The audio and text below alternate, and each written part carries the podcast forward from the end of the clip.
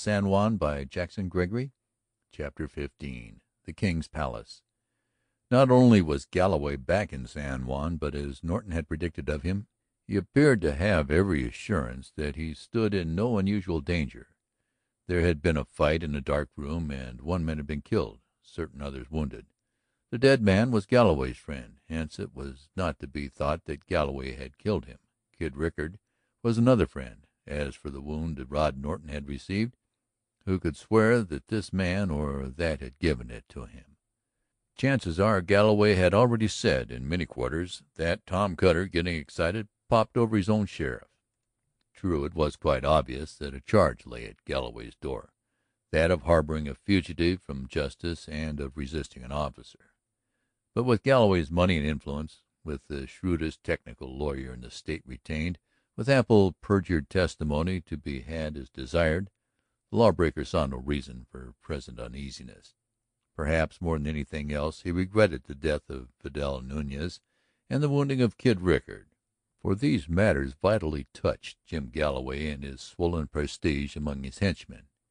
He had thrown the cloak of his protection about Vidal, had summoned him, promised him all safety. Vidal was dead. He knew that men spoke of this over and over and hushed when he came upon them, that Vidal's brother Pete grumbled and muttered that Galloway was losing his grip, that sooner or later he would fall, that falling he would drag others down with him. More than ever before the whole county watched for the final duello between Galloway and Norton. In half a dozen small towns and mining camps men laid bets upon the results. For the first time, also, there was much barbed comment and criticism of the sheriff. He had gotten his man and that it was true. And yet after all this time he seemed to be no nearer than at the beginning to getting the man who counted. There were those who recalled the killing of Bisbee of Las Palmas, and reminded others that there had been no attempt at prosecution. Now there had come forth from the Casa Blanca fresh defiance and lawlessness, and still Jim Galloway came and went as he pleased. Those who criticized said that Norton was losing his nerve, or else that he was merely incompetent when measured by the yardstick of swift, incisive action wedded to capability. "If he can't get Jim Galloway, let him step out of the way and give the chance to a man who can," was said many times and in many ways. Even John Engle, Julius Struve, Tom Cutter, and Brocky Lane came to Norton at one time or another, telling him what they had heard, urging him to give some heed to popular clamor and to begin legal action. "Put the skids under him, Roddy," pleaded Brocky Lane. "We can't slide him far the first trip, maybe, but a year or so in jail will break his grip here." But Norton shook his head. He was playing the game his way. "The rifles are still in the cache," he told Brocky. "He is getting ready, as we know, further. Just as my friends are beginning to find fault with me, so are his hangers on beginning to wonder if they haven't tied to the wrong man. Just to save his own face he'll have to start something pretty pronto. And we know about where he is going to strike. It's up to us to hold our horses, Brocky." Brocky growled a bit, but he went away more than half persuaded. He called at the hotel, paid his respects to Virginia, and, affording her a satisfaction which it was hard for her to conceal, also paid her for her service rendered him in the Cliff Dweller's Cave. Often enough the man who tilts with the law is in most things not unlike his fellows, different alone, perhaps, in the one essential that he is born a few hundreds of years late in the advance of civilization, going about that part of his business which has its claims to legitimacy, mingling freely with his fellows. He fails to stand out distinctly from them as a monster giving the slow passing of uneventful time, and it becomes harder and harder to consider him as a social menace. When the man is of the Jim Galloway type, his plans large, his patience long, he may even pass out from the shadow of a gallows tree and return to occupy his former place in the quiet community life, while his neighbors are prone to forget or condone. As other days came and slipped by and the weeks grew out of them, Galloway's was a pleasant, untroubled face to be seen on the street, at the post office, behind his own bar, on the country roads. He ignored any animosity which San Juan might feel for him. If a man looked at him stonily, Galloway did not care to let it be seen that he saw. If a woman turned out to avoid him, no evidence that he understood darkened his eyes. He had a good humored word to speak always, he lifted his hat to the banker's wife as he had always done, he mingled with the crowd when there were exercises at the little school house. He warmly congratulated Miss Porter, the crabbed old maid teacher, on the work she had accomplished and made her wonder fleetingly if there wasn't a bit of good in the man, after all. Perhaps there was; there is in most men, and Florrie Engle was beginning to wonder the same thing. For Rod Norton, recovered and about his duties, was not quite the same touchingly heroic figure he had been while lying unconscious and in danger of his life. Nor was it any part of Florrie Engle's nature to remain long either upon the heights or in the depths of an emotion. The night of the shooting she had cried out passionately against Galloway. As days went their placid way, she saw Galloway upon each one of them, and did not see a great deal of Norton, who was either away or monopolizing Virginia. She took the first step in the gambler's direction by beginning to be sorry for him. First, it was too bad that Mr. Galloway did the sort of things which he did. No doubt he had no mother to teach him when he was very young. Next, it was a shame that he was blamed for everything that had to happen. Maybe he was a, a bad man, but Florrie simply didn't believe he was responsible for half of the deeds laid at his door. Finally, through a long and intricate chain of considerations, the girl reached the point where she nodded when Galloway lifted his hat. The smile in the man's eyes was one of pure triumph. "Oh, my dear!" Florrie burst into Virginia's room, flushed and palpitant with her latest emotion. "He has told me all about it. And, do you know, I don't believe that we have the right to blame him. Doesn't it say in the Bible or or somewhere that greater praise or something shall no man have than he who gives his life for a friend. It's something like that, anyway. Aren't people just horrid? Always blaming other people, never stopping to consider their reasons and impulses and looking at it from their side. Vidal Nuñez was a friend of Mr. Galloway's. He was in Mr. Galloway's house, of course." "Thought you didn't speak to him any more." I didn't for a long time, but if you could have only seen the way he always looks at me when I bump into him. Virgie, I believe he is sad and lonely and that he would like to be good if people would only give him a chance. Why, he is human after all, you know." Virginia began to ask herself if Galloway were merely amusing himself with Florrie or if the man were really interested in her. It did not seem likely that a girl like Florrie would appeal to a man like him, and yet why not? There is at least a grain of truth, if no more, in the old saw of the attraction of opposites, and it was scarcely more improbable that he should be interested in her than that she should allow herself to be ever so slightly moved by him. Furthermore, in its final analysis, emotion is not always to be explained. Virginia set herself the task of watching for any slightest development of the man's influence over the girl. She saw Florrie almost daily, either at the hotel to which Florrie had acquired the habit of coming in the cool of the afternoons or at the Engle home. And for the sake of her little friend, and at the same time for Elmer's sake, she threw the two youngsters together as much as possible. They quarreled rather a good deal, criticized each other with startling frankness and grew to be better friends than either realized. Elmer was a vaquero now, as he explained whenever need be or opportunity arose, wore chaps, a knotted handkerchief about a throat which daily grew more brown, spurs as large and noisy as were to be encountered on San Juan Street, and his right hip pocket bulged. None of the details escaped Florrie's eyes. He called her Fluff now and she nicknamed him Black Bill and she never failed to refer to them mockingly. "They tell me, Black Bill," she said innocently, "that you fell off your horse the other day. I was so sorry." She had offered her sympathy during a lull in the conversation, drawing the attention of her father, mother, and Virginia to Elmer, whose face reddened promptly. "Florrie!" chided Mrs. Engle, hiding the twinkle in her own eyes. "Oh, her," said Elmer with a wave of the hand.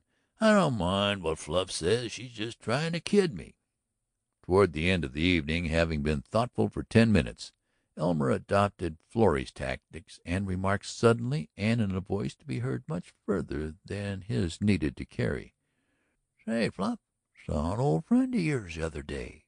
And when Florrie, gun shy as Elmer called her, was too wise to ask any questions, he hastened on: "Juanito Miranda it was. Said his best. So did Mrs. Juanito." Whereupon it was Florrie's turn to turn a scarlet of mortification and anger. For Juanito had soft black eyes and almost equally soft black mustache, with probably a heart to match, and only a year ago Florrie had been busied making a hero of him when he, the blind one, took unto himself an Indian bride and in all innocence heaped shame high upon the blond head. How Elmer unearthed such ancient history was a mystery to Florrie, but none the less she hated him for it. They saw a very great deal of each other, each serving as a sort of balance wheel to the other's self centered complacency. Perhaps the one subject upon which they could agree was Jim Galloway.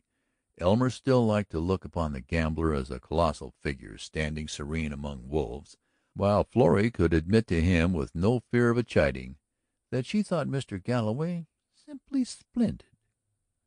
When one evening, after having failed to show himself for a full month, Rod Norton came to the Engles, found Elmer and Virginia there, and suggested the ride to the King's Palace, he awakened no end of enthusiasm. Elmer had a day off, thanks to the generosity of his employer, Mr. Engle, and had just secretly purchased a fresh outfit consisting of a silver mounted Spanish bit, a new pair of white and unspeakably shaggy draggy chaps, a wide hat with a band of snake hide, and boots that were the final whisper in high heeled discomfort.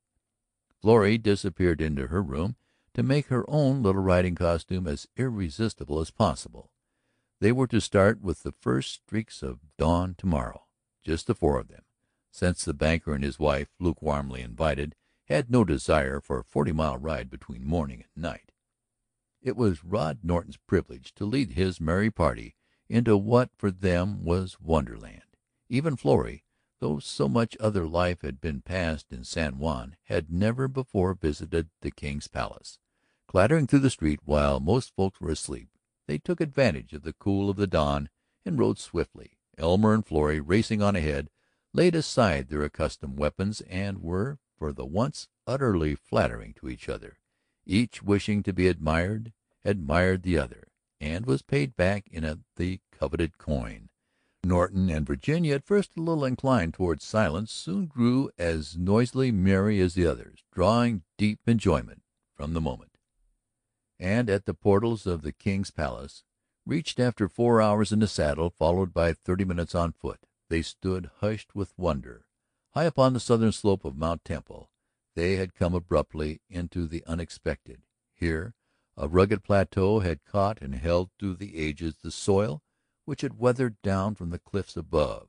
Here were trees to replace the weary gray brush, shade instead of glare, birds as welcome substitutes for droning insects, water and flowers to make the cañons doubly cool and fragrant for him who had ascended from the dry reaches of sand below the talus. "It's just like fairyland!" cried the ecstatic Florrie. "Roddy Norton, I think you're real mean not to have brought me here ages ago."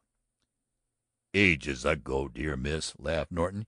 "You were too little to appreciate it. You should thank me for bringing you now." Down through the middle of the plateau from its hidden source ran the purling stream which was destined to yield to sun and thirsty earth long before it twisted down the lower slopes of the hills. Along its edges the grass was thick and rich shot through everywhere with little blue blossoms and the golden gleam of the star flowers. Further promise of yellow beauty was given by the stalks of the evening primrose scattered on every hand. The flowers furled now, sleeping. In the groves were pines, small cedars, and a sprinkling of sturdy dwarf oaks, and from their shelter came the welcome sound of a bird's twitter. "It's always about as you see it." Norton explained. "Too hard to get to, too small when one makes the climb to afford enough pasturage for sheep. And now the Palace itself." Straight ahead the cliffs overhung the farther rim of the plateau, and there, under the outjutting roof of rock, an ancient people had fashioned themselves a home which stood now as when their hands laboriously set it there. The protected ledge which afforded eternal foundation was slightly above the plateau's level to be reached by a series of steps in the rock, steps which were holes worn deep perhaps five hundred years ago.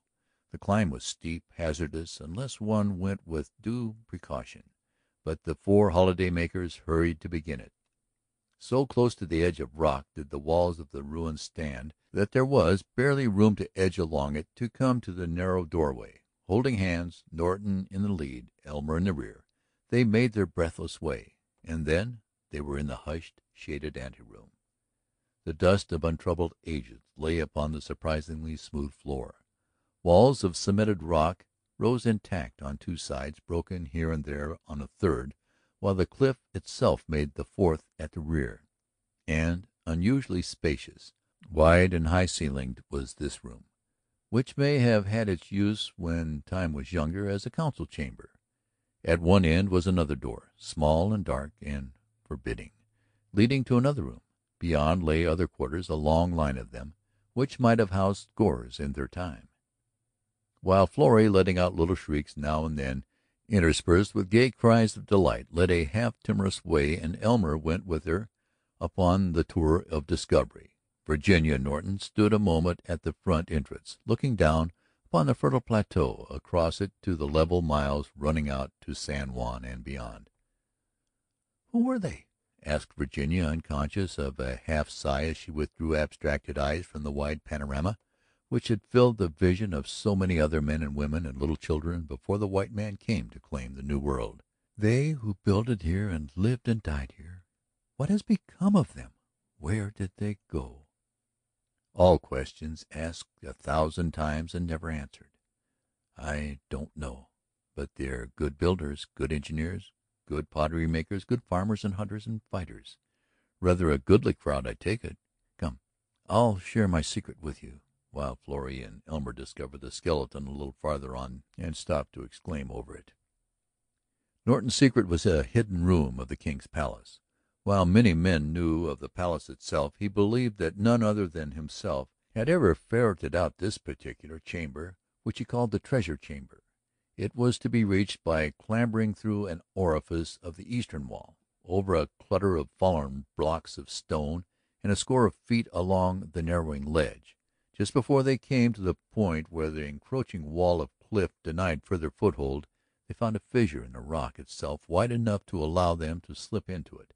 Again they climbed, coming presently to a ledge smaller than the one below and hidden by an outer thrust boulder. Here was the last of the rooms of the King's Palace, cunningly masked, or to be found only by accident, even the cramped door concealed by the branches of a tortured cedar. Norton pushed them aside and they entered. "I've cached a few of my things here," he told her as they confronted each other in the gloom of the room's interior, "and the joke of it is that my hiding place is almost if not quite directly below the caves where Galloway's rifles are. This is a secret, mind you. If you'll look around you'll find some of the articles our friends the cliff left behind them when they made their getaway." In a dark corner she found a blackened coffee pot and a frying pan, proclaiming anachronistically that here was the twentieth century interloping upon the fifteenth, articles which Norton had hidden here.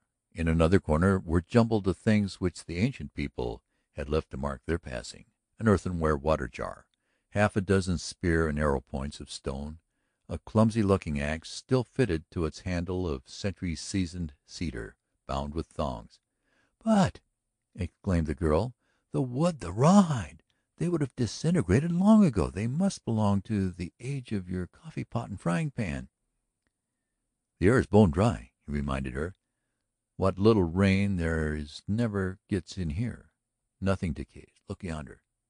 He showed her a basket made of wreaths, a graceful thing, skilfully made, small, frail looking, and as perfect as the day it had come from a pair of quick brown hands under a pair of quick black eyes. She took it almost with a sense of awe upon her. "Keep it, will you?" he asked lightly. "As a memento, presented by a cave man through your friend the sheriff. Now let's get back before they miss us. I may have need of this place some time and I'd rather no one else knew of it." They made their way back as they had come and in silence, Virginia treasuring the token and with it the sense that her friend the sheriff had cared to share his secret with her. They made of the day an occasion to be remembered, to be considered wistfully in retrospect during the troubled hours so soon to come to each one of the four of them. While Elmer and Florrie gathered firewood, Norton showed Virginia how simple a matter it was here in this seldom visited mountain stream to take trout cool shaded pools under overhanging gouged out banks, tiny falls and shimmering riffles all housed the quick speckled beauties. Then, as Norton had predicted, the fish were fried crisp and brown in sizzling bacon grease, while the thin wafers of bacon garnished the tin plate bedded in hot ashes. They nooned in the shadowy grove, sipping their coffee that had the taste of some rare black nectar. And throughout the long, lazy afternoon they loitered as it pleased them, picked flowers, wandered anew through the ruins of the King's Palace, lay by the singing water, and were quietly content. It was only when the shadows had thickened over the world and the promise of the primroses was fulfilled that they made ready for the return ride. Before they had gone down to their horses the moths were coming to the yellow flowers, tumbling about them, filling the air with the frail beating of their wings. At Struve's hotel Elmer and Virginia had ridden on to Engle's home. Virginia told Norton good night, thanking him for a perfect day. As their hands met for a little she saw a new, deeply probing look in his eyes, a look to be understood. He towered over her, physically superb. As she had felt it before, so now did she experience that odd little thrill born from nearness to him go singing through her. She withdrew her hand hastily and went in. In her own room she stood a long time before her glass, seeking to read what lay in her own eyes.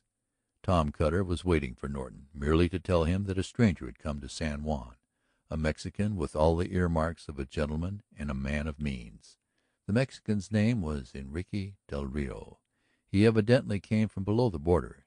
He had lost no time in finding Jim Galloway, with whom he had been all afternoon. Chapter 15